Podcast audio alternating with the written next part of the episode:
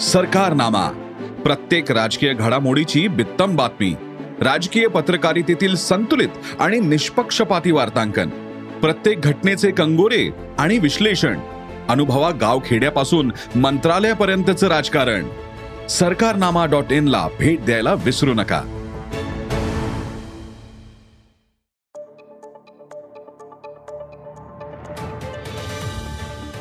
नमस्कार. मी प्रसाद देशमुख. अॅग्रोवनच्या शेत मार्केट पॉडकास्टमध्ये आपलं स्वागत. आपण ऐकताय मार्केट बुलेटिन ज्यात असतात शेतमालाच्या मार्केटवर परिणाम करणाऱ्या राज्यातील आणि देशातील महत्त्वाच्या घडामोडी. सगळ्यात आधी आजच्या ठळक घडामोडी. केंद्र सरकार पाम तेलाच्या आयातीवर कर लावणार?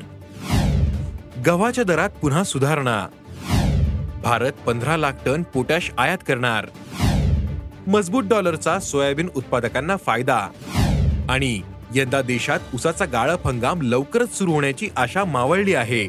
पाऊस सुरू असल्याने गाळप पंधरा दिवस लांबणीवर पडण्याची चिन्ह आहेत. त्याचा साखर निर्यातीवर काय परिणाम होईल? पाहुयात पॉडकास्टच्या शेवटी. सोयाबीन भुईमूग यासारख्या तेलबिया पिकांचे भाव सध्या पडलेत. केंद्र सरकारने खाद्यतेल आयातीवरचे शुल्क काढून टाकल्यामुळे किमतीवर दबाव आहे. त्यामुळे तेलबिया उत्पादक शेतकऱ्यांचं मोठं नुकसान होतंय. यामुळे कच्च्या आणि रिफाईंड पामतेलाच्या आयातीवर पुन्हा एकदा कर लावण्याचा विचार सरकार दरबारी सुरू आहे. यंदाच्या वर्षाच्या सुरुवातीला सरकारने कच्च्या पाम तेलाच्या आयातीवर कर रद्द करून टाकला. तर रिफाईंड पाम तेलाच्या आयातीवरील साडेबारा टक्के करही शून्यावर आणण्यात आला. गुजरात विधानसभा निवडणूक तोंडावर आल्या आहेत. तेथील भुईमुग उत्पादक शेतकऱ्यांना खुश करण्यासाठी पामतेल आयातीवर कर लावलं जाण्याची शक्यता आहे. देशात गव्हाचा तुटवडा जाणवतोय. सरकारकडील गव्हाचा साठा सहा वर्षातील निच्चांकी पातळीवर पोहोचलाय. तर सणांमुळे मागणी वाढलेली आहे. त्यामुळे गव्हाच्या दरात पुन्हा सुधारणा होते. देशात नवा गहू येईपर्यंत सध्या उपलब्ध साठ्यावरच अवलंबून राहावं लागेल. सध्या गव्हाला दोन हजार तीनशे ते तीन हजार तीनशे रुपयांपर्यंत दर मिळतोय. ऐन सणांच्या काळात दर वाढल्यानं ग्राहकांची आर्थिक कोंडी होते. मात्र या दरवाढीचा फायदा शेतकऱ्यांना मिळत नाही कारण बहुतेक शेतकऱ्यांनी गहू विकलेला आहे. भारतातील तीन मोठ्या खत कंपन्यांनी पोटॅशच्या आयातीसाठी कॅनडा स्थित पोटॅश पुरवठादार कंपनीसोबत करार केलाय. या करारानुसार पंधरा लाख टन पोटॅशची आयात करण्यात येणार आहे. ही आयात पुढील तीन वर्षात करण्यात येईल. भारताला आपली पोटॅशची गरज भागवण्यासाठी शंभर टक्के आयातीवर अवलंबून राहावे लागते. भारत दरवर्षी सुमारे चाळीस लाख टन म्युरिएट ऑफ पोटॅशची आयात करतो.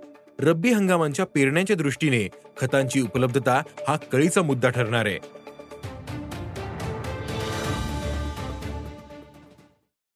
रुपयाच्या तुलनेत डॉलर मजबूत झाल्यामुळे सोयाबीन उत्पादक शेतकऱ्यांना फायदा होऊ शकतो.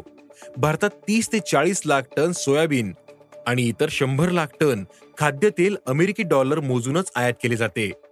मागील चार सहा महिन्यांमध्ये रुपयासमोर डॉलर सत्याहत्तर अठ्याहत्तर वरून ब्याऐंशी रुपयांवर गेलाय आणि अमेरिकेमध्ये डिसेंबर पर्यंत व्याजदरात आणखीन वाढ होणं अपेक्षित आहे. त्यामुळे डॉलर आणखीन मजबूत होऊन त्र्याऐंशी चौऱ्याऐंशी रुपयांची पातळी गाठण्याची शक्यता आहे. त्यामुळे खाद्यतेल आयात महागणार. आहे त्यामुळे डिसेंबर अखेर सोयाबीन प्रति क्विंटल सहा हजार रुपयांच्या आसपास जायला हरकत नाही असं जाणकार सांगतायत. परंतु सोयाबीनला पाच हजार आठशे ते सहा हजार रुपयांवर अडथळा जाणवेल.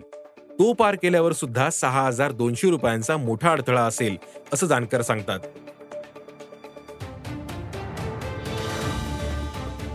यंदा थायलंडच्या आधी आपली साखर बाजारात आणून निर्यातीच्या मार्केटमध्ये बाजी मारायची असा भारतातल्या साखर कारखान्यांचा प्लॅन होता. पण ऑक्टोबरमध्ये सुरू असलेल्या जोरदार पावसामुळे या मनसुब्यावर पाणी पडलंय. यंदाचा गळीत हंगाम पंधरा दिवसांनी उशिरा सुरू होईल कारण प्रमुख ऊस उत्पादक पट्ट्यात जोरदार पाऊस सुरू आहे. असं राष्ट्रीय सहकारी साखर कारखाना महासंघाचे व्यवस्थापकीय संचालक प्रकाश नाईक नवरे यांनी सांगितलं. यंदा पावसाने कहर केलाय ऑक्टोबर महिना अर्धा संपून गेला तरी पाऊस थांबण्याचं नाव घेत नाहीये. यंदा ऑक्टोबर महिन्यात सरासरीपेक्षा अठ्ठ्याऐंशी टक्के जास्त पाऊस झालाय. देशात सगळ्यात जास्त साखर तयार होते महाराष्ट्रात. त्यापाठोपाठ उत्तर प्रदेश आणि कर्नाटकचा नंबर लागतो. या तिन्ही राज्यात पावसाने धुमाकूळ घातल्यामुळे साखर उत्पादनाचं गणित बिघडणार. आहे महाराष्ट्रात साखर कारखाने पंधरा ऑक्टोबरपासून उसाचं गाळप सुरू करणार होते. कारखान्याने नोव्हेंबर आणि डिसेंबरमध्ये साखर निर्यातीसाठीचे करार करून टाकले आहेत.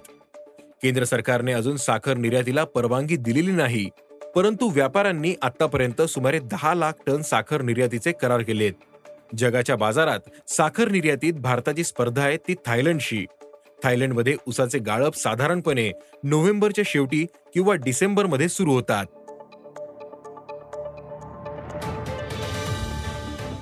आज इथेच थांबू. अॅग्रोवनच्या शेत मार्केट पॉडकास्टमध्ये उद्या पुन्हा भेटू. शेतीबद्दलच्या सगळ्या अपडेटसाठी अॅग्रोवनच्या युट्यूब फेसबुक आणि इन्स्टाग्राम पेजला फॉलो करा. धन्यवाद.